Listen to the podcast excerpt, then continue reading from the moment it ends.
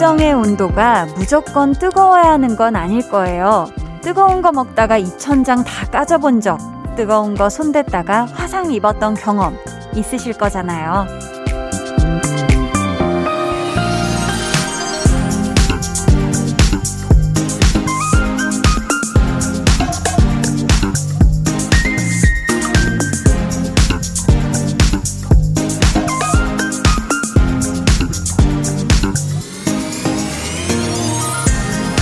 마음도 너무 높은 온도로 펄펄 끓는 걸 품고 있다 보면 그게 나 자신을 다치게 할 때도 있거든요. 가끔은 뜨거운 열정보다 따뜻한 온정만으로도 충분히 괜찮을 겁니다. 강한나의 볼륨을 높여요. 저는 DJ 강한나입니다. 강한나의 볼륨을 높여요 시작했고요. 8월의 첫날 첫 곡은 오마이걸 돌핀이었습니다.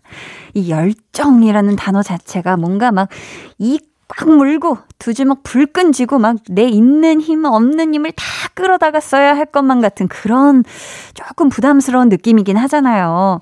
근데 그런 식으로 뭐 매 순간을 스스로 너무 몰아붙이다 보면은 이미 충분히 잘 하고 있는데도 막 왠지 부족한 것 같고 막 못 해내는 것 같고 이런 기분이 들 수도 있거든요.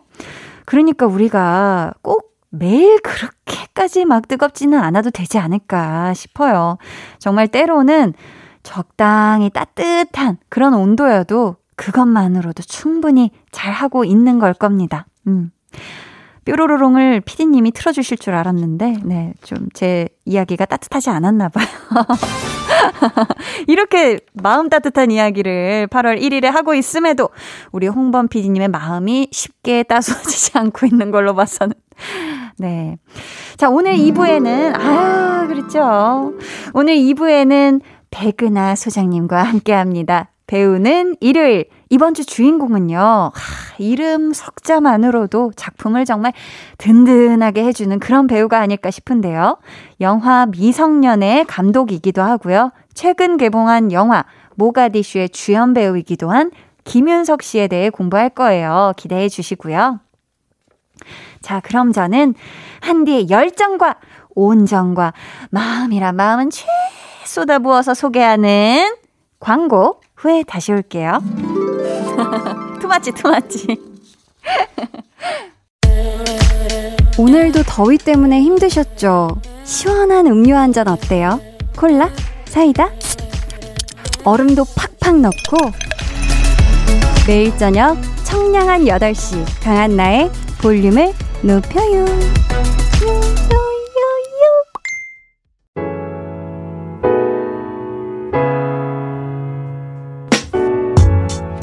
언제나 기분 좋은 온도를 품고 있는 우리 볼륨 가족들의 이야기 하나씩 만나볼게요. 볼륨 타임라인.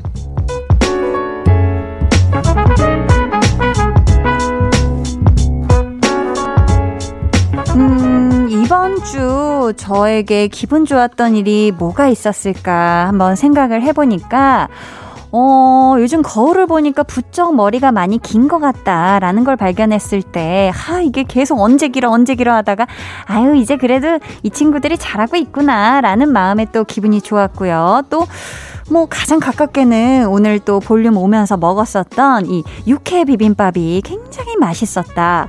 아, 이모님께서 뭔가 고기를 조금 더 넣어 주신 게 아닌가 아주 맛있었다는 요게 아주 기분이 좋았던 일 중에 하나입니다. 자, K2539님이 한디 안녕하세요. 어, 왜 갑자기 꼬르륵 소리가 나서 잘 먹었는데. 지난번 필리핀 팬의 댓글을 읽어주셔서 나도 한번 시도해야겠다 생각이 들었어요. 저는 싱가포르에 있는 한디 팬 포근이에요. 늘 응원하고 있습니다. 라고 보내주셨어요. 어머 세상에. 제가 사실 정말 싱가포르에 너무너무 놀러 가보고 싶다는 생각을 했었거든요. 대학교 1학년 딱 합격할 때부터. 근데 그때 뭐 막 OT랑 날짜가 겹쳐서 취소했었나, 가족여행을. 이랬던 기억이 있는데, 야, 우리 K2539님. 싱가포르에 살고 있는 우리 포근이님, 어, 항상 건강하시고요. 행복하세요. 아셨죠? 4198님이 식물도 더운지 시들시들해서 물을 많이 줬는데 더 시들 시들해졌어요. 돌아올 수 없는 강을 건넌 건 아니겠죠. 식물아, 아프지 마. 라고 보내주셨습니다. 아니, 근데 어떤 종류의 식물일까요? 너무 궁금하다. 식물아, 아프지 마. 라고까지 표현을 하시는 걸 보니까, 혹시 4198님도 이 친구의 혹시 뭐 어떤 종이나 이런 걸 모르시는 건 혹시 아니시죠? 네, 아유. 우리, 그쵸. 이 식물도 뭔가 적당한 온도, 습도, 뭐 볕, 이 모든 것들이 다 필요하잖아요. 그쵸? 우리 4198님이 기르고 있는 우리 식물이가 쑥쑥쑥 그래도 또 기사회생으로 잘 살아나가지고 튼튼하게 자라길 바라겠습니다. 2221님께서 20년째 품고 있는 애착 인형. 엄마가 버리라고 하는데 버릴 수가 없어요. 얘가 없으면 잠을 못 잔단 말이에요. 라고 보내주셨습니다. 아, 그쵸. 20년을 넘게, 진짜 20년째 품고 있는 인형이라면, 뭐 내 동생이자 뭐, 거의 뭐 그렇게 되는 거죠. 내 친구이자 가장 가까운 소중한 존재인데, 어떻게 버립니까? 그쵸? 음, 함께 하세요. 아셨죠? 천유진 님이 요즘 집에만 있었더니 몸이 무거워지고 옆구리살이랑 뱃살이 늘어난 게 느껴지더라고요. 그래서 아침 일찍 일어나서 운동했더니 살이 1kg 빠졌어요. 3kg 감량이 목표입니다. 라고 보내주셨는데요. 야, 유진님. 정말 여기서 대단하신 부분은 아침 일찍 일어나는 거랑 아침 일찍 일어나서 거의 바로 운동을 하셨다는 거. 이거 진짜 실행에 옮기기 쉽지가 않거든요. 요즘 같은 또 무더위에 대단하십니다. 지금 뭐 1kg 빼는 거, 어, 금방 하셨으니까 요 3kg 감량 목표까지 멀지 않게 느껴집니다. 화이팅! 음, 또 이 노래 들으면서 칼로리 뚜두뚜두 쏘시면 좋을 것 같아요. 블랙핑크의 뚜두뚜두 듣고 볼륨 타임라인 이어갈게요.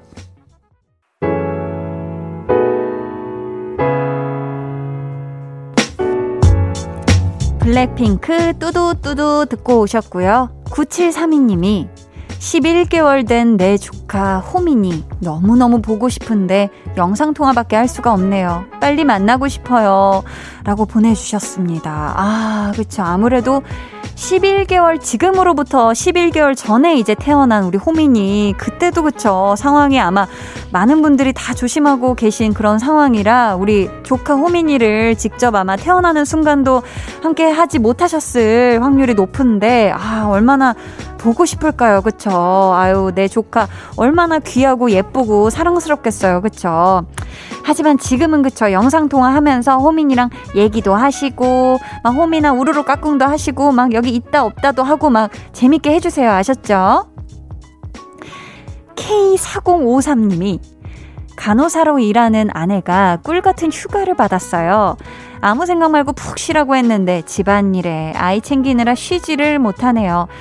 제가 많이 도와줘야겠어요. 라고 보내주셨습니다. 아, 아무래도 진짜 하루 종일 진짜, 어, 병원에서 일을 하실 텐데, 우리 아내분 휴가가 지금 얼마나 다시겠습니까? 우리 남편분이 이 달달한 휴가 잘 응원해주시고, 어유 많이 많이 도와주세요.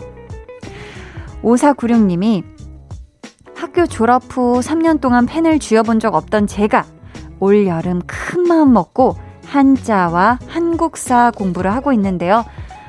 참 쉽지가 않더이다. 히히. 그래도 올림픽 정신으로 경기 중인 우리 선수들 보며 힘내고 있습니다. 히히라고 보내주셨습니다. 아, 지금 한자를 공부하고 계셔서 그럴까요? 약, 약간 옛날 느낌의 말투가 참 쉽지가 않더이다. 약간 이런 말투가 나오셨는데 벌써 이미 굉장히 잘 스며들고 계신 것 같아요. 이 공부 잘 하고 계신 것 같고요. 원하는 느낌의 요 또 뭐 자격증 취득이나 요런 거 꼭 성공하시길 바랍니다. 음, 저희는요, 박재범의 Summer Ride 듣고 올게요.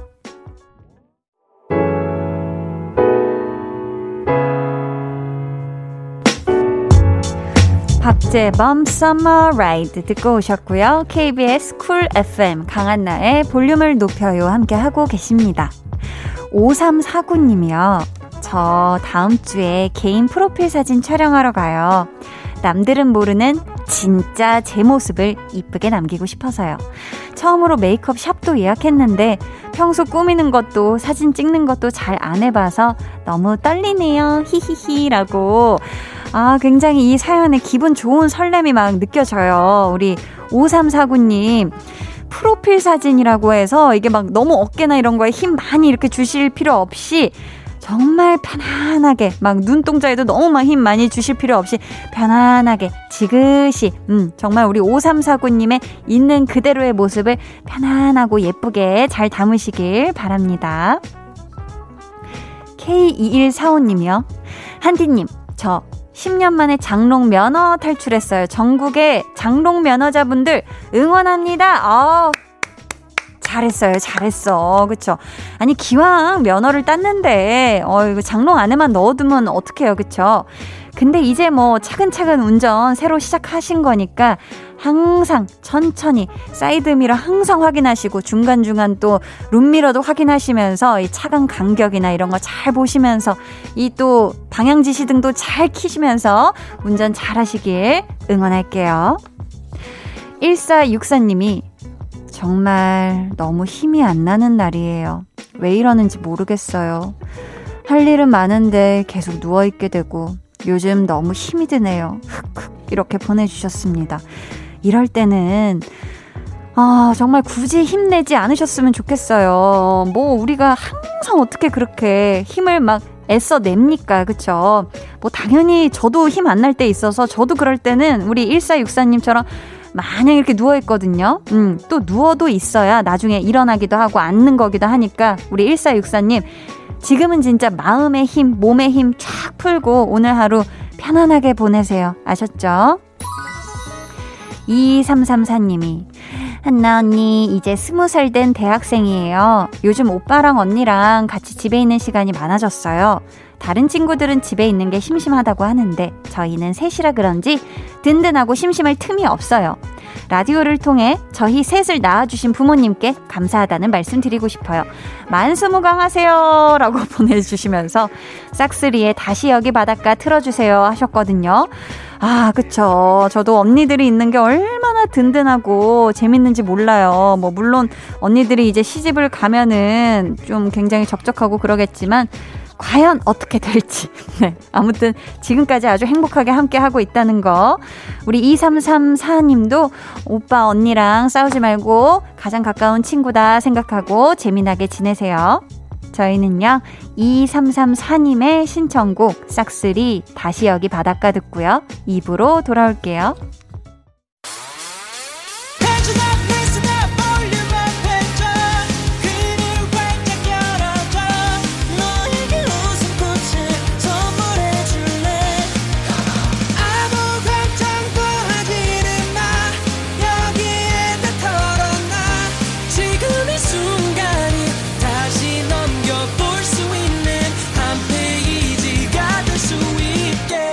강한나의 볼륨을 높여요.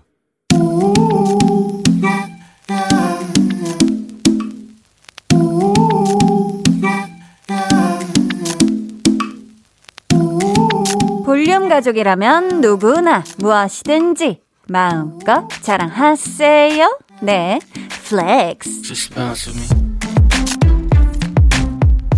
오늘은 김거울님의 flex입니다. 치킨 좋아하시는 엄마를 위해 깜짝 배달시켜드렸어요. 이것도 flex인가요? 치느님을 좋아하시는 어머님을 위해 짜기짜기 아이코 깜짝이 delivery service! 요건 그냥 flex가 아니고요. So sweet! 한 스푼. So 갬동 두 스푼. 총 세 스푼이 담긴 효도 flex라고 할 수가 있지요. 우리 김거울님께서 아직도 어 뭐야 긴가민가 하실 것 같아서 제가 한번 거울에게 물어보겠습니다. 야 거울아 거울아. 우리 거울님 사연 flex 맞지? 응? 맞다고? 아, 완전 맞다고? 아, okey-dokey flex! 네, 오늘은 어머님께 깜짝으로 치킨을 배달시켜드렸다는 김거울님의 넷플렉스였고요. 이어서 들려드린 노래, 소녀시대의 파티였습니다. 사연 감사하고요. 선물 보내드릴게요. 자, 여러분도요, 요렇게 so 감동적인 자랑거리가 있다면 언제든지 사연 보내주세요. 강한 나의 볼륨을 높여요 홈페이지 게시판에 남겨주시면 되고요. 아니면 문자나 콩으로 참여해 주셔도 참 좋습니다. 그럼 저는 잠시 후에요. 배우는 일요일 배우연구소 백은하 소장님과 돌아올게요. 너는 잠들 수 없고 유난히 심심하다면 그게 볼륨업 노래가 듣고 싶고 얘기를 나누고 싶어 그럼 누가 생각나 너의 볼륨업 강한나의 볼륨을 높여요 But instead I stand still, heart cracking There's little curls on the back of his head bouncing as he steps out of my life. 영화 화이 괴물을 삼킨 아이에 이런 대사가 나옵니다. 우리 더운 나라로 갈까? 너무 더워서 아무 생각도 안 나는 나라. 너무 더워서 아니고 너무 흥미진진해서 다른 생각이 안 나는 이 시간. 배우를 배우는 일요일. I hope 정말 매주 재미난 이야기로 더위마저 싹 잊게 해주는 분이죠. 배우연구소 백은하 소장님, 어서오세요. 안녕하세요. 아, 그래도 덥기 덥죠. 그래도 더워요. 이게 진짜 재미는 난데, 이게 동시에, 아, 이게 참, 이게 날씨가 여름은 여름이야. 맞아요, 아, 맞아요. 아, 그걸 네. 진짜 잊기가 또 쉽지가 않지만 이 시간은 잊혀집니다. 아니, 벌써 8월인데요. 올해는 진짜 시간이 좀 더더욱 띄엄띄엄 이렇게 껑충껑충 건너뛰면서 가는 기분이에요. 그게 아마 네. 일상에서 음. 자잘하게 음. 일어나는 일들이라는 것들이 많이 없이 아, 이렇게 뭉텅뭉텅 가게 되기 때문인 것 같아요. 음. 예를 들어 뭐 7월 한 달, 8월 한 달이라면 뭐 언제는 바캉스를 가고 아. 뭘 하고 뭐 여기서 친구들하고 만나서 만나고. 한강에 갔어, 치맥을 맞아. 먹고 뭐 이런 구체적인 디테일들로 채워졌어야 되는 음. 날들이 어, 오늘은 뭐 시켜 먹었다, 뭐 이런 거 정도로 맞다. 그냥. 그리고 빠르게 퇴근을 하고 집으로 맞아요. 들어가고 하다 음. 보니까 그러니까 매주 매주 보는 뭐 TV 프로그램이나 이런 것들은 그냥 익숙하게 그냥 봐오는 거고 음. 일상의 소소한 디테일들이 사라지다 보니까 그래서. 오히려 이렇게 뭉텅 뭉텅 가는 그런 느낌이 드는 것 같아요. 아 정말 그런 것 같습니다. 지금 또 볼륨 청취자 K5369님께서요. 소장님이 추천해주신 바캉스 영화 덕분에 휴가 기간 동안 볼 영화가 많이 생겼어요 하셨는데 야, 또 지난주에 movie 바캉스 특집 반응이 아주 뜨거웠거든요. 뜨거웠나요? 네. 아하. 소장님 추천 리스트와 함께 휴가 보낼 우리 청취자분들께 한마디 시원하게 해 주신다면요. 아, 가세요, 이제. 가세요. 내년 내년 정도면 갈 수 있지 않을까? 아, 근데 이게 네. 계획을 세우는 것부터가 여행의 시작이라면 아. 우리의 여행은 이미 시작되었습니다. 뜨거운 계획이 시작되었다. 완전 시작됐죠, 그렇죠? 자, 이제 배우는 일요일을 시작해 볼 건데요. 앞에서 저희가 대사로 전해드렸던 영화죠. 화이 괴물을 삼킨 아이의 주인공이자 오늘의 배우 목소리 먼저 들어볼게요. 야, 4885. 너지? 영화 추격자의 한 장면이었고요. 지금 들으신 목소리 배우 김윤석 씨입니다. 어, 목소리 굉장히 무서워요. 4885 그냥 번호만 얘기했을 뿐인데 이렇게 음, 무서울 일인가요? 그러니까 정말 또 오래되셨어요. 필모그래피가 1988년부터 시작됐는데 네. 저희가 간략하게 전해드릴게요. 데뷔 1988년 연극 욕망이라는 이름의 전차 대표작 영화 타짜, 추격자, 전우치, 황해, 도둑들, 검은 사제들, 1987, 드라마 부활, 있을 때 잘해. 대표 수상 경력 2007년 대종상 나무조연상, 2008년 청룡영화상 나무주연상, 2012년 올해의 영화상 나무주연상, 2018년 백상예술대상 영화부문 남자 최우수 연기상, 2019년 판타지아 국제영화제 베스트 데뷔상, 2021년 현재 개봉한 모가디슈까지 연기 경력 34년, 최고라는 수식어가 아깝지 않은 배우 김윤석. 네, 또 저희가 김윤석 씨의 필모그래피 소개할 때 흐른 요 음악은요.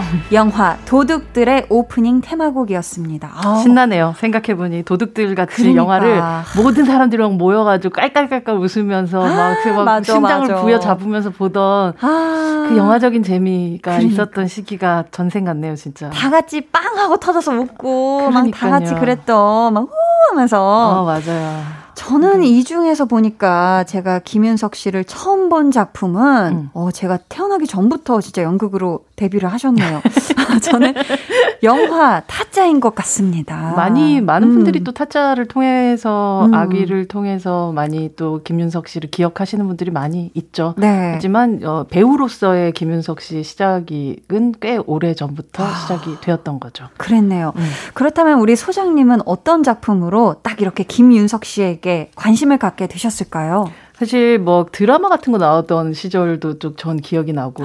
아, 기억이 나세요? 어, 네, 이 중에서 혹시 있을? 때 잘해라고 아. 하이라 씨의 정말 맞아 죽어도 아깝지 않은 그런 오. 남편으로 자신을 엄청난 아. 어, 업무 파탈이라고 생각하는 어, 자신감의 소유자인 남편으로 등장했던 시절도 어. 있었어요. 아, 그랬어요? 네, 우리가 항상 카리스마 넘치고 네. 막 무시무시한 김윤석 음, 음. 배우의 어, 느낌만을 기억하지만 음. 실제로 아주 생활적인 연기를 아. 해내시던 어떤 순간들도 음. 분명히 있었죠. 어. 근데 저는 김윤석이란 배우의 이름을 되게 많이 듣기는 했었던 게 네. 이제 말하자면 김윤석 배우는 한 90년대, 80년대 이렇게 얘기하시기도 하고 이제 음. 90년대 초반부터 그 그 연극계에 계속 계셨던 사람이에요. 네. 서울에서 연극을 하기도 했었고 부산에서 음. 올라와서 서울 연극판에서 연기를 하다가 아 이 길이 아닌가 보다 아. 이렇게 좀 잠깐 생각을 해서 네. 어, 고향인 부산으로 내려가서 재즈바 하시면서 아 그래요? 재즈바 사장님을 하시면서 어머. 그 지역의 무대에서 연출도 하시면서 후, 후배들도 함께 양성하고 하는 음. 그런 시기를 좀 보냈죠. 음. 그러니까 후, 우리가 흔히 말하는 매체 연기를 안 하고 있었던 시기였었었죠. 아, 무대 연기를. 네. 그때 이제 계속 되게 많이 들었던 얘기가 이제 뭐 김윤석 씨라는 그 배우에 대해서 되게 음.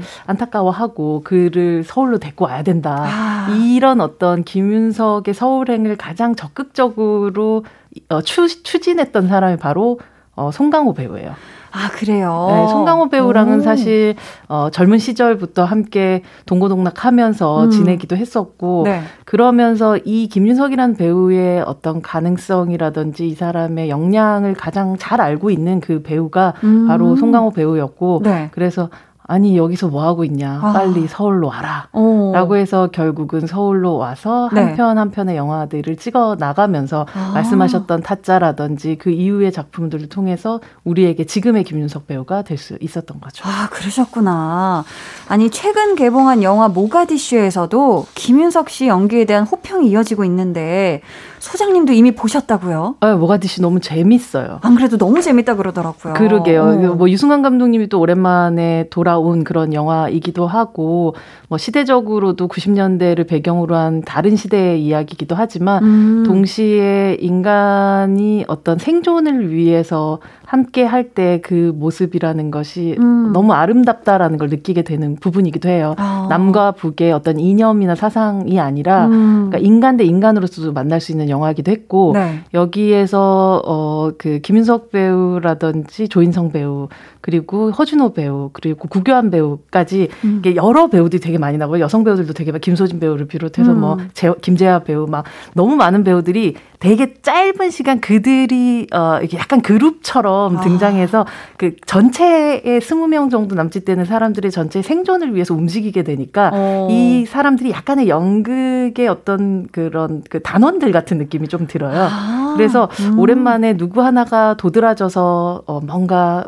엄청난 열연을 보이는 그런 연기라기보다 음. 이 전체의 앙상블 아. 그 호흡이라는 게 진짜 잘 살아 있는 그런 팀들이구나라는 걸 느끼게 하는 게 바로 모가디슈라는 영화였고 어, 네. 실제 촬영도 모로코에서 그냥 그 말 그대로 출퇴근 없이 아, 모로코에서 네 함께 모여가지고 아. 진짜 코로나가 도착하는 바로 직전까지 아, 이렇게 딱 찍고 아. 한국으로 들어올 수 있게끔 된 어. 행운의 촬영이었다고 할 수가 있죠. 네. 그래서 뒤에 나중에 그 카체이싱 장면이나 이런 걸 보고 있으면 음. 마치 우리가 90년대 그 모가디슈의 그 한가운데로 들어가 있는 체험을 느낄 수 체험하게 되는 그런 영화기도 해서 오. 배우들을 보는 어떤 재미도 분명히 있고 장르적인 즐거움도 있고 동시에 어, 조금은 우리가 다르게 바라보아야 하는 남과 북의 관계에 대한 부분도 있는 것 같아요. 그래서 음. 영화 되게 희한하게 네. 북한의 네. 모든 말을 자막 처리 하거든요. 아, 그래요? 이게 단순히 우리는 이제 형제니까 꼭 만나야 되고 우리는 한 핏줄 이게 아니라 음. 함께 살아가야 하는 어떤 다, 또 가장 가까운 인류로서 음. 가지게 되는 어떤 형제 같은 것들이지 오히려 음. 그러니까 그냥 우리가 흔히 막 아주 강박적으로 아 남과 북이 함께 해서 우리가 형제가 돼야 됩니다 이런 느낌이 아니에요. 음. 그래서 오히려 이 영화가 가지고 있는 이 담백함 같은 것들과 어. 배우들도 연기를 그렇게 담백하게 해내요. 어, 허준호 네. 씨도 그렇고 뭐 음. 오늘의 주인공인 김윤석 씨도 마찬가지고 그렇게 이 어떻게 보면 꼭 이렇게 중심점을 아주 잘 잡힌 상태에서 옆에 있는 모든 배우들이 아주 조화롭게 움직이는 음. 그런 어, 유기체 같은 그런 영화가 바로 모가디슈였던 것 같아요. 어, 듣기만 해도 굉장히 기대가 됩니다. 음. 자, 저희 이쯤에서 노래 한 곡 듣고 계속해서 김윤석 씨에 대해 공부해 볼 건데요. 여러분 코너가 저희 마무리 될 때쯤 퀴즈도 내드릴 거니까 끝까지 재밌게 들어주세요. 자, 김윤석 씨와 대표작 추격자와 제목이 같은 노래 골라봤습니다. 인피니트의 추격자 듣고 올게요. 인피니트의 추격자 듣고 오셨습니다. 우리 소장님이요, 어느 한 프로그램에서 김윤석 씨에 대해 세 단어로 정리를 해주신 적이 있어요. 어떻게 정리해 주셨는지 직접 한번 소개 부탁드립니다. 아, 이 프로그램 너무 짧게 하고 없어진 비운의 프로라서 되게 슬프기도 한데, 강한나 씨랑 함께 했던 네. 팟캐스트였는데, 아이고. 네, 여기서 김윤석 배우의 어떤 3대 요소? 이런 걸 뽑는데, 오. 어. 달리기, 디테일, 허무. 라는 세 가지 요소를 뽑았었던 기억이 나네요. 어, 이 세 가지를 어떤 의미로 골라주신 단어일까요? 실제로 뭐 영화 속에서 아주 많이 달리시고요. 음, 거북이 달린다부터 맞아, 시작해서 맞아. 뭐 추격자 뭐 계속 달리는 역할인데 그게 그냥 실제로 달리는 부분도 있지만 음. 이 배우가 장르에서 장르로 영화에서 영화로 끊임없이 달려나가는 음.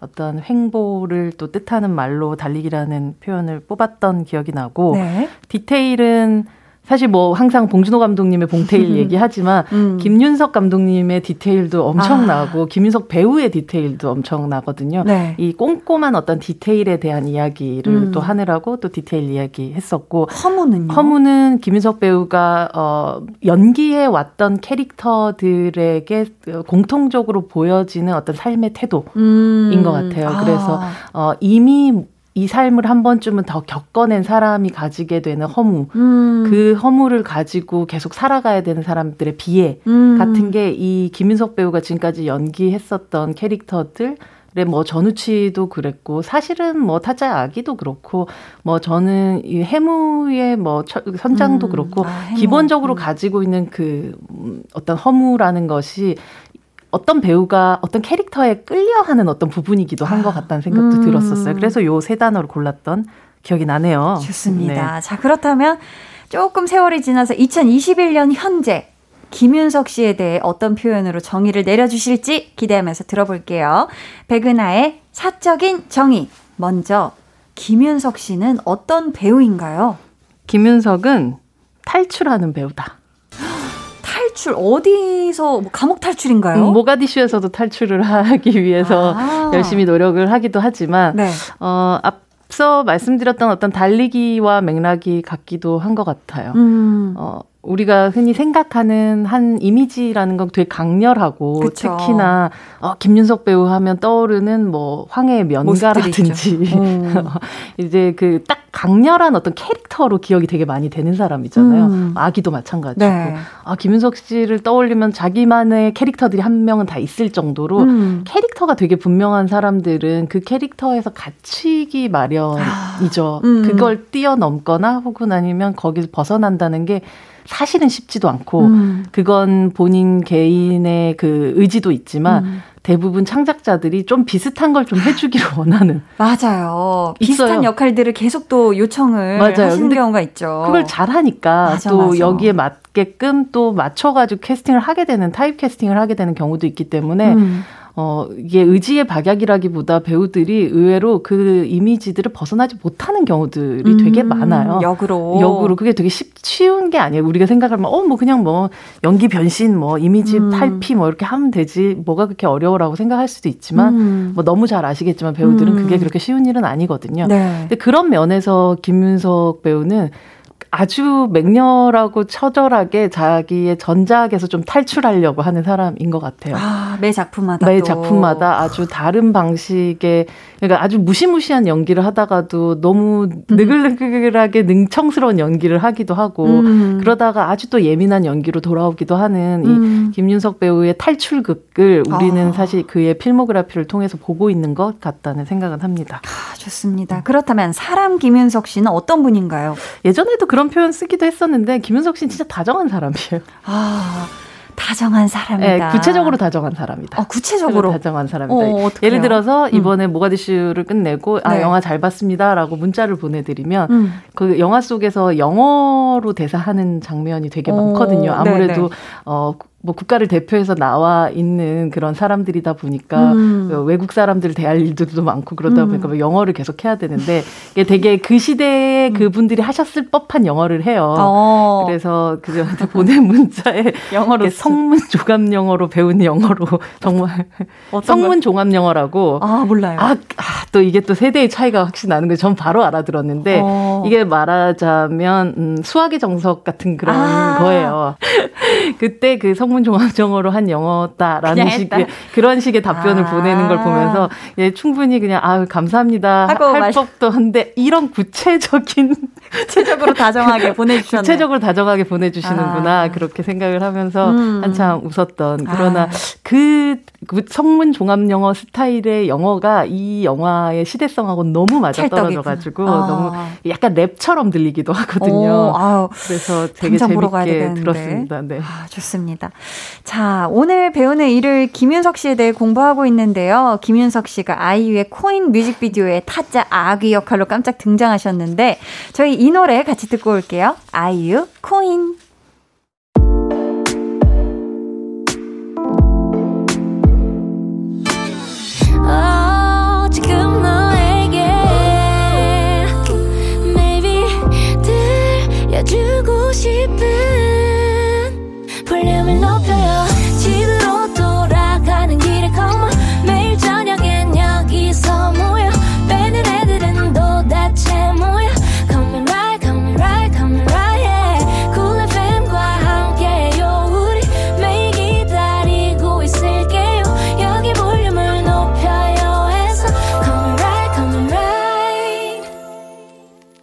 강한나의 볼륨을 높여요 3부 시작했습니다. 배우는 일요일 배우연구소의 백은하 소장님과 함께 하고 있고요. 오늘은 김윤석 씨에 대해 공부를 하고 있습니다. 이제 많은 분들이 궁금해 하셨을 백은하의 신의 한 수 만나볼 건데요. 김윤석 씨의 필모그래피 중에서 소장님이 가장 좋아하는 작품은 무엇인지 음성으로 먼저 들어볼게요. 지옥이 뭔지 알간? 내 식구들이 죽어나가는 판에 손가락 하나 까딱 못하는 거, 소래기 한번 못 지르는 거, 거의 바로 지옥이야. 야, 어떤 작품인지 직접 소개해 주세요. 바로 영화 1987입니다. 아.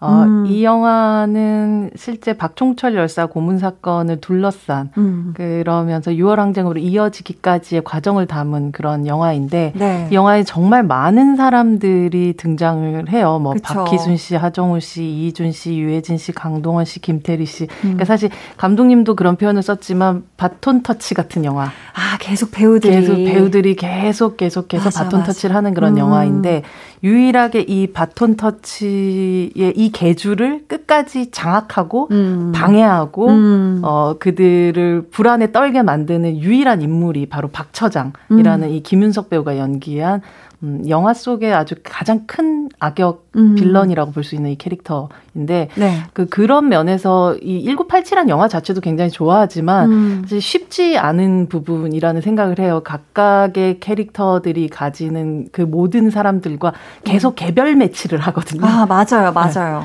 네. 그 개별 매치를 각자 좀 다른 방식으로 해내는 음. 것을 보면서 아, 이건 정말 보통 내공이 아니다라는 생각을 했었던 영화가 바로 1987이라는 영화였었어요. 음, 네. 뭐 물론 어떤 악역을 연기한다는 것 자체를 되게 아주 납작하게 연기하면 좀 쉬운 부분이 있잖아요. 그렇죠.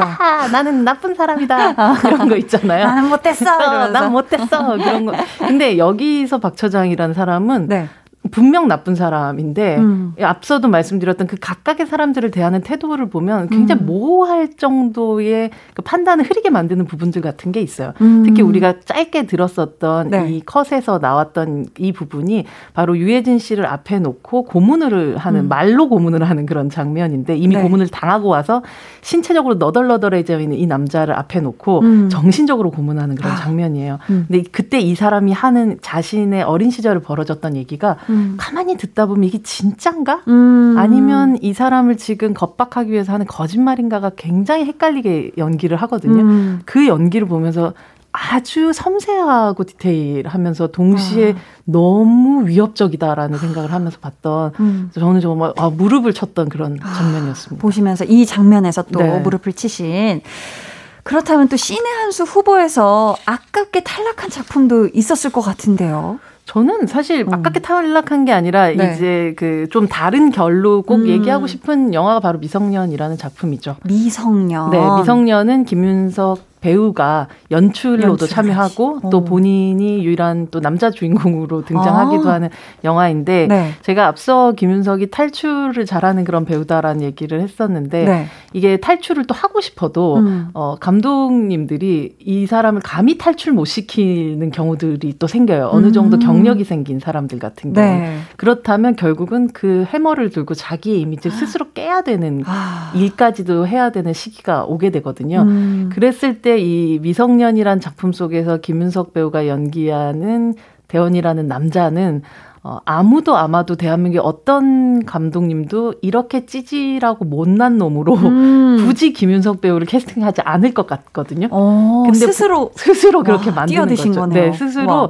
이 영화 속에서 가장 몰매를 맞을 수밖에 없고 음. 가장 못난 놈인 아. 남자를 스스로 연기하면서 네. 기성세대 남자들의 어떤 게 경종을 일으키는 그런 오. 경종을 치는 그런 느낌이 드는 그런 캐릭터예요. 오, 그래서 봐야 되겠네요. 어, 미성년을 아직 안 보셨다면 정말 봤어요. 또 부러운 사람이네요. 안, 안 보는 삽니다 중에 하나인데요. 네네. 네. 이 영화를 보면 어, 우리가 흔히 캐릭터적으로 생각했었던 김윤석 씨는 좀 더 세고 음. 강렬한 어떤 장르적인 그런 사람이라고 생각했었는데 네.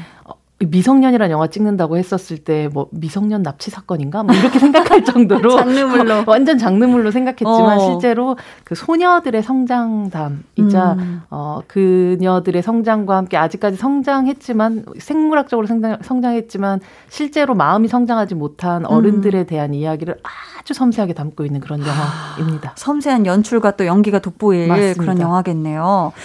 자, 닉네임 왕토끼님께서 김윤석 배우님은 캐릭터뿐만 아니라 작품을 전체적으로 보는 눈이 굉장하신 것 같아요. 맞아요. 백 소장님이 생각하실 때 이건 김윤석 배우라서 가능하다 싶은 장점이 무엇일까요? 또 하나, 백 소장님의 액톨로지 시리즈 김윤석 배우님 편도 기대해봐도 될까요? 하셨는데요. 어, 뭐 연구소 뭐 비밀이 새가고 있나요? 아, 어? 네, 언젠가 당연히 들을까요? 하고 싶은 그런 음. 어, 액톨로지 시리즈에 당연히 포함되어야 되는 배우라고 생각하고 음, 네. 있고요. 김윤석 배우라서 가능하다라고 생각되는 지점들 같은 경우는 뭐 매번 영화 때마다 느껴지기도 하지만 음. 이번 모가디슈를 보면서도 확실히 느껴졌던 것 같아요. 뭐냐면 자기가 판을 펼쳐야 되는 부분과 자기가 음. 판이 돼야 되는 부분을 아. 명확하게 구분하는.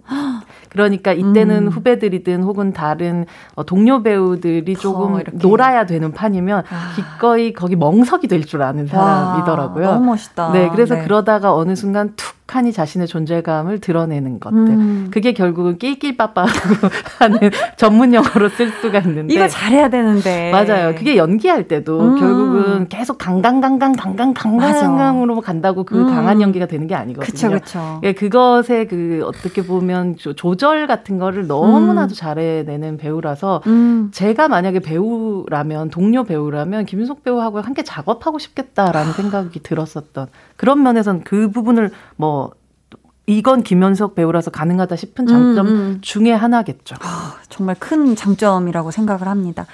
저희 이쯤에서 노래 한 곡 들을게요. 우리 소장님이 씬의 한 수로 선정해주신 영화 1987 OST입니다. 김태리, 강동원의 가리워진 길. 김태리, 강동원의 가리워진 길 듣고 오셨습니다. 저희 이번에는 백은하의 케미 한 수 만나볼 시간인데요. 김윤석 씨와 최고의 케미를 보여준 배우 어떤 분일까요? 아, 이 배우를 사실은 거의 키웠죠. 어, 누구죠?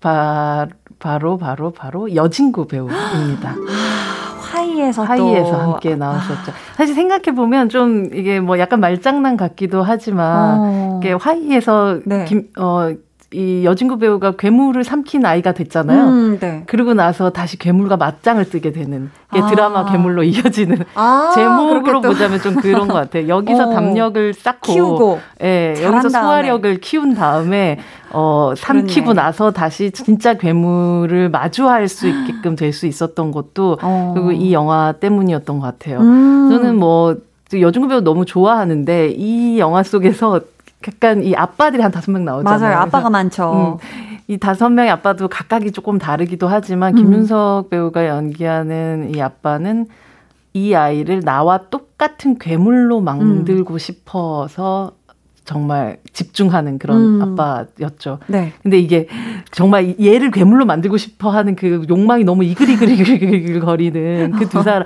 그러나 나는 사실은 당신들 같은 음. 괴물이 되지 않겠어라고 정말 정말 끝 까지 끝까지 그 악, 음. 악착같이 그것을 받아들이지 않는 음. 아들과의 싸움인데 그 음. 싸움의 에너지가 너무나 너무 대단했던 영화였던 것 같아요. 아니었죠. 당시만 해도 이제 뭐 10대 중반 정도 됐었던 여진구 배우의 파워를 느낄 수 있었고 음. 어, 그, 이 영화에서 두 사람 보여준 케미라는 건 사실 한국 영화 전체를 봤었을 때 어떤, 어떤 세대와 세대, 그러니까 다른 세대들이 부딪히는 케미로 있어서 음. 또 손꼽을 만한 그런 케미였던 것 같아요. 아, 여진구 씨와의 케미를 꼽아주셨습니다.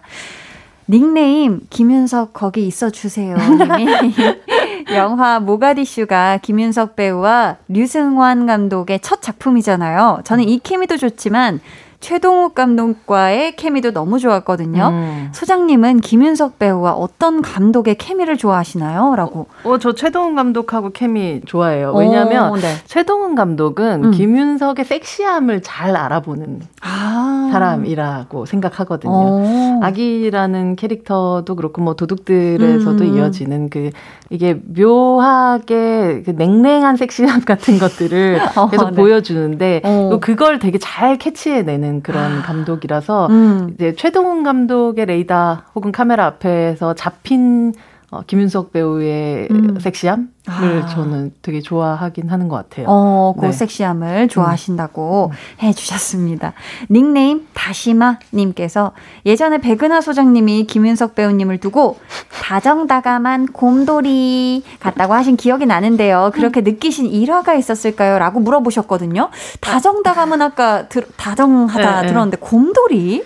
뭐 이게 네. 되게 곰돌이 같으시기도 하고 뭐그 뭐 되게 햄토리 같다고 팬분들도 막 얘기 많이 하시고 아 그래요? 네, 뭐 이렇게, 이렇게 볼 같은 데나 이런 데가 좀 아. 이렇게 좀 통, 통, 토실토실한 느낌 같은 게 있죠. 오. 실제 근데 얘 캐릭터 때문에 그게 잘 안 보이는 부분이 있는데 아. 의외로 뭐 인터뷰하는 모습들이나 음. 그냥 자연인 김윤석으로서 네. 얘기하는 모습들을 보면 그렇게 아. 비슷하게 느끼시는 분들도 많으실 것 같아요. 아, 이게 화면에서 또 나오실 때 느낌과는 또 다른. 네. 그리고 제가 네. 이 얘기는 뭐 몇 번뭐 김윤석 씨랑 인터뷰 할 때도 하고 음. 얘기를 많이 하기도 했었는데 유독 그 검은 자가 네. 이게 눈에 네.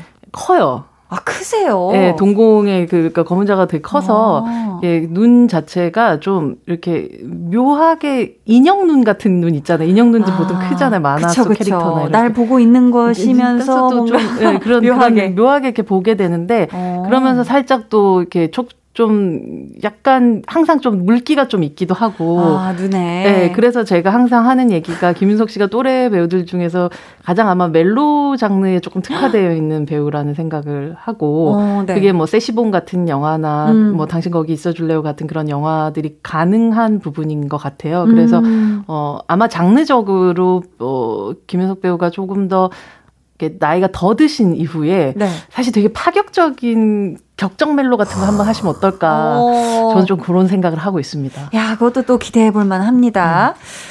어, 우리 또 김윤석 배우가 모가디슈 이후에는 또 어떤 작품을 기다리고 있을까요? 진짜 이 와중에도 음. 정말 부지런히 일을 하고 계시고 와, 일을 대단하시네요. 하셨어요. 음. 이미 다 찍어서 어, 이렇게 개봉을 기다리고 있는 영화가 바이러스라는 작품인데 바이러스. 여기서는 네 배두나 배우하고 함께 오. 나오는 우와. 사과라는 예전 영화를 찍었던 강희강 감독의 작품인데요. 네. 조금 다른 바이러스죠. 지금 우리를 괴롭히는 이런 바이러스가 음. 아니라 약간 사랑에 빠지게 만드는 바이러스 가 지배하는 어떤 세상 속에서 오. 벌어지게 되는 그런 판타지라면 판타지 혹은 현실적인 어떤 멜로 영화라고 오. 저는 알고 있습니다. 아, 기대되는데요. 네. 아예 근데 좀 다 또 다른 선택을 한 게 또 다시 또 탈출을 한 영화라면 네? 바로 노량이라는 작품인데요. 아, 노량. 노량 죽음의 바다라는 김한민 감독의 말 그대로 이순신 삼부작 음. 중에 한 마지막 편이 될 아, 거예요. 아, 네. 그래서 박해일 씨, 그 전에 최민식 씨, 그리고 음. 박해일 씨가 또 각각의 어, 나이대에 이순신을 연기를 했다면 네. 조금은 나이든 그 음. 그 중간에 뭐 이게 중년의 이순신을 연기를 하게 되는 그 음. 작품이 바로 노량이라는 작품이고 아. 어, 이 이순신의 어떤 마지막 전투를 벌이게 되는 이 남자의 고뇌 같은 것들을 음. 담게 되는 작품이라고 해요. 그래서 이런 작품들이 이미 이제 쭉쭉쭉 다 기다리고 있고 그리고 또 뭐 이제 벌써 극장에서 또 만나고 있는 모가디슈 모가디슈 같은 작품도 있고 그래서 정말 쉬지 않고 그리고 쉴 틈을 사람들이 주지 않는 않고. 그런 배우인 것 같아요. 그쵸. 자, 또, 이, 또 나올 영화들이 많으니까 기대가 되고, 또 모가디슈도 지금 상영 중이니까 여러분 보러 가세요.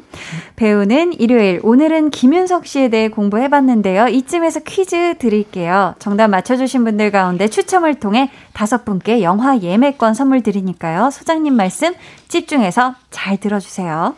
네, 김윤석 씨의 대표작 중 야, 4885, 너지? 라는 명대사를 남긴 이 영화의 제목은 무엇일까요? 1번 추격자, 2번 용의자, 3번 초능력자. 자, 어려울 것 같아요. 진짜 보기, 그럴 것 같아요. 보기 네. 한번 더 읽어주세요. 야, 4885, 1번 추격자, 2번 용의자, 3번 초능력자. 그래요. 어떤 사람일까요? 자, 뭐 음. 영화 제목 여러분 쫓아가는 거죠. 쫓아가는 겁니다. 자, 음.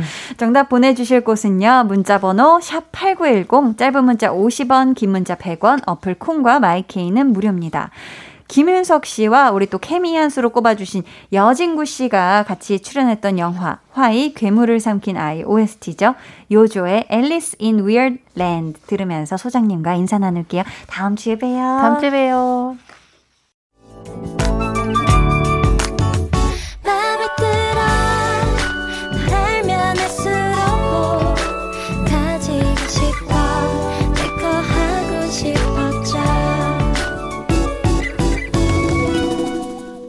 강한나의 볼륨을 높여요.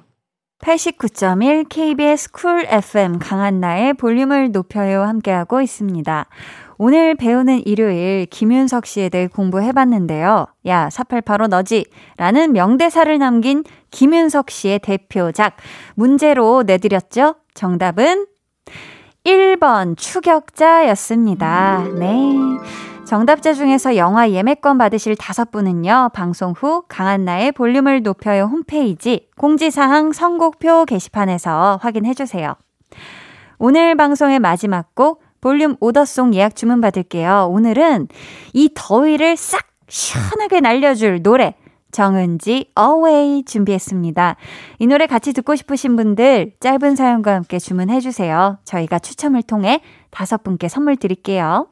문자 번호 샵 8910 짧은 문자 50원, 긴 문자 100원이고요. 어플 콩 마이케이는 무료입니다. 저희는 이쯤에서 디오의 로즈 듣고요. 4부로 돌아올게요.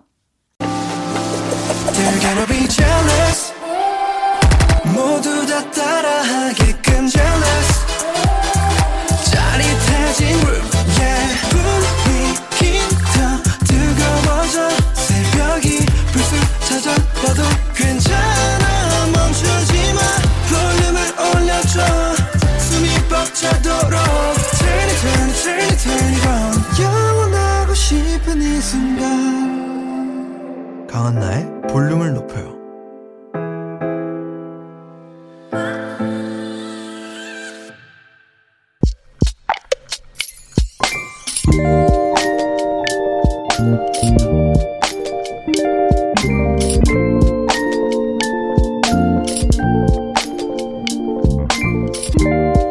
처음 시험을 준비할 때는 1차만 합격하자 였다.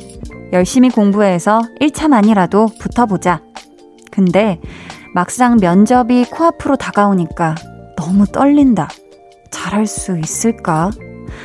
갑작스런 부담감에 몸도 마음도 너무 힘들어져서 오늘은 자체 휴가를 갖기로 했다.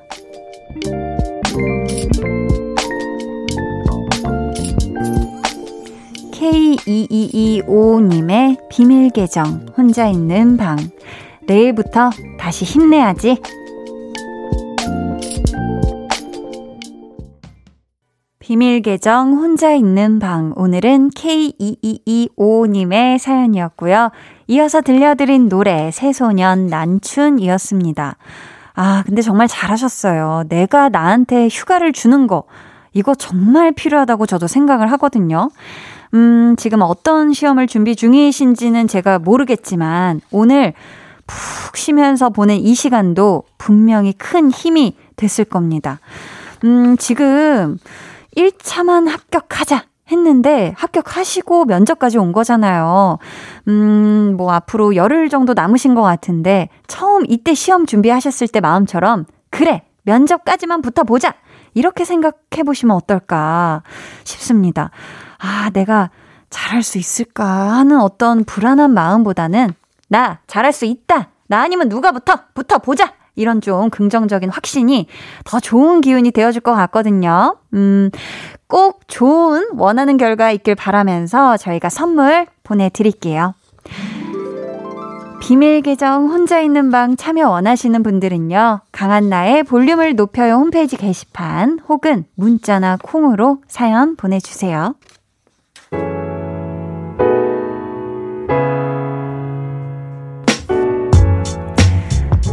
4804님, 매일 13시간씩 공부하고 있는데요. 너무 지치고 방전돼서 라디오 들으며 쉬려고요. 머리가 똑똑하진 않지만 노력으로 1등하면 꼴찌로라도 붙지 않을까 해서 후회 없이 최선을 다해 보려고요. 꼭 웃을 날이 왔으면 합니다. 라고 사연을 보내주셨어요. 와, 정말 근래에 본 사연 중에 굉장히, 어, 가장 정말 또큰 또 단단함이 느껴지는 그런 사연인 것 같은데요. 그쵸. 사실, 어, 똑똑해서 막 금방금방 외우고 잘하고 막 이해도 빠른 친구도 있겠지만 내가 좀 더딘 걸 나 스스로도 알지만 그래, 노력은 분명히 언젠가 성공으로 이어지겠지. 라는 확신을 가지고 이렇게 매일매일 꾸준하게 오랜 시간 정말 진득하니 앉아서 공부하고 있는 우리 4804님, 너무너무 멋집니다. 지금 하신 것처럼 꾸준히 노력하면 분명히 원하시는 그런 또 성적, 어, 그런 또 1등, 음, 하실 수 있지 않을까. 저는 믿어 의심치 않습니다. 화이팅! 정문주 님이 아버지께서 퇴직 후 택시 운전을 하시는데요. 예전부터 꿈꿔오신 일이기에 무척 설레며 시작하셨는데 코로나19로 일이 많이 없으시대요. 아버지께 힘내시란 말씀 전해드리고 싶어요. 라고 보내주셨습니다. 아, 어, 우리 아버지께서 우리 문주님이 이런 사연 보내주신 거 알면 너무너무 막 행복하고 든든하고 그러실 것 같은데요. 요거 방송된 거 꼭 아버지께 다시 듣기로 꼭 들려주세요. 문주님 아셨죠? 우리 아버지, 어, 지금 또 우리 아버님이, 아, 원하는 만큼, 음, 또 승객분들이 많이 없으셔가지고, 아, 좀 힘드실 것 같은데, 아, 그래도 우리 아버님 항상 안전운전 하시고요. 아, 지금 혹시 듣고 계시다면 우리 따님 문주님이 아주 사랑한다고 합니다. 네. 제가 마음을 대신 전해드려요. 김연희님께서 더운 여름 방호복 입고 선별 검진소에서 일하는 우리 남편. 검사 인원이 많아서 물 마실 시간도 없대요. 그런 남편에게 너무 자랑스럽다고 고맙고 사랑한다고 말해주고 싶은 밤입니다. 라고 보내주셨어요. 아이고, 얼마나 힘드시겠어요. 남편분께서. 그쵸? 그냥 진짜 이 무더위에 방호복까지 입고 하루 종일 일하시려면, 아, 진짜 힘드실 것 같은데, 너무너무 대단하십니다. 그래도 뭐 검사 인원이 너무 많겠지만 그래도 짬짬이 진짜 꼭 수분 충전하시면서 식사도 잘 든든하게 챙겨 드시면서 일을 하시길 바랄게요. 음, 저희는요, 베게린 우주를 건너 듣고 올게요.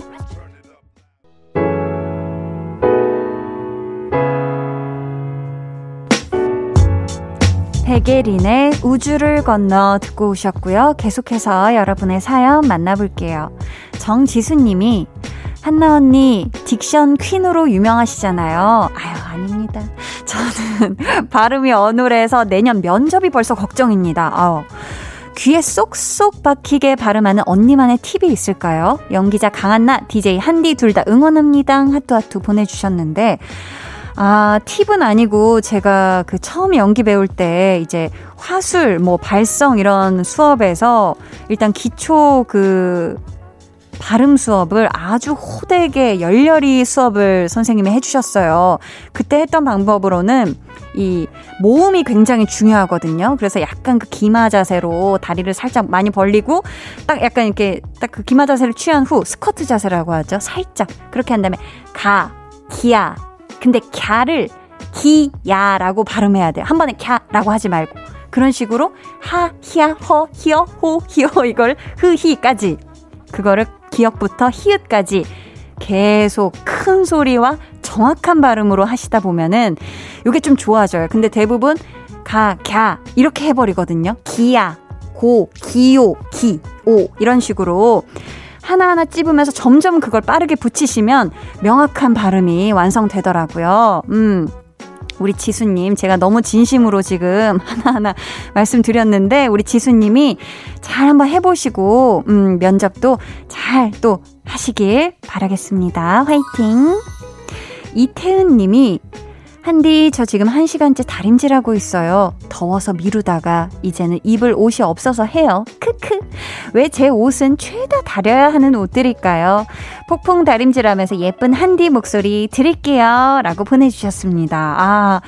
저는 사실 이 다림질하는 걸 굉장히 좋아하거든요. 이게 뭔가 옷이 쫙쫙 펴지는, 어, 그게 보는 게 아주 이 쾌감이 있어요. 이, 그래서 좋아하는데 우리 태은님이 근데 1시간째 다림질 하는 거면, 어, 이거 굉장히 더울 것 같거든요. 음. 하지만 또, 요 입은 쫙쫙 다려진 옷 입으시면 분명히 기분이 아주 좋으실 겁니다. 네. 한현수님, 셀프 도배를 했는데요.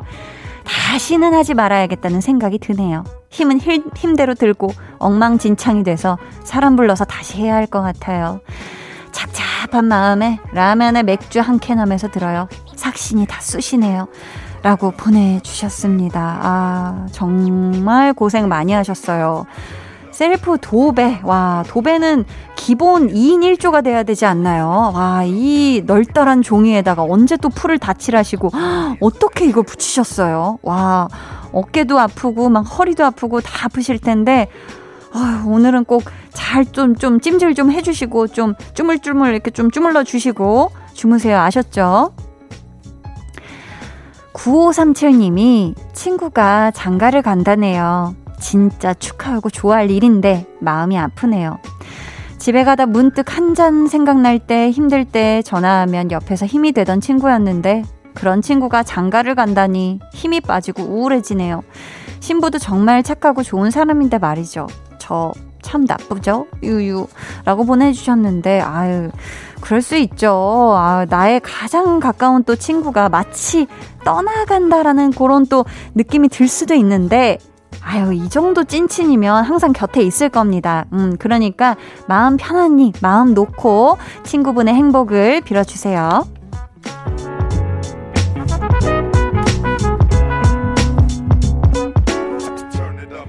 89.1 KBS 쿨 FM 강한나의 볼륨을 높여요 함께 하고 계시고요. 이제 여러분을 위해 준비한 선물 알려드릴게요.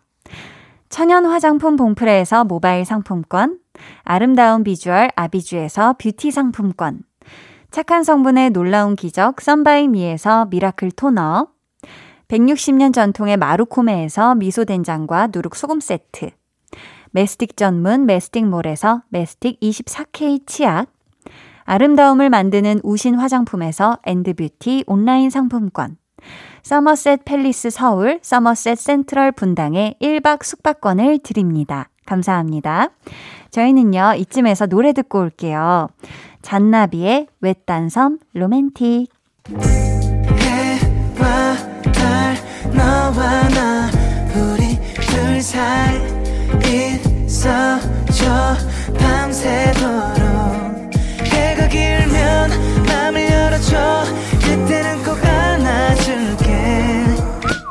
강한나의 볼륨을 높여요.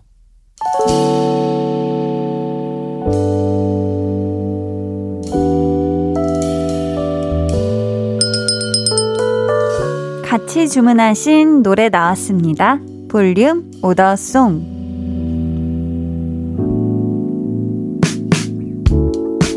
볼륨의 마지막 곡은 미리 예약해주신 분들의 볼륨 오더송으로 전해드립니다. 오늘 오더송은 정은지의 Away입니다. 이 노래 끝곡으로 전해드리고요. 당첨자는 강한나의 볼륨을 높여요 홈페이지 선곡표 게시판에 올려둘게요. 저희 내일은요, 볼륨 발렛 토킹 고정 발렛맨 유재환 씨와 함께 합니다. 기대해 주시고 많이 많이 놀러와 주세요.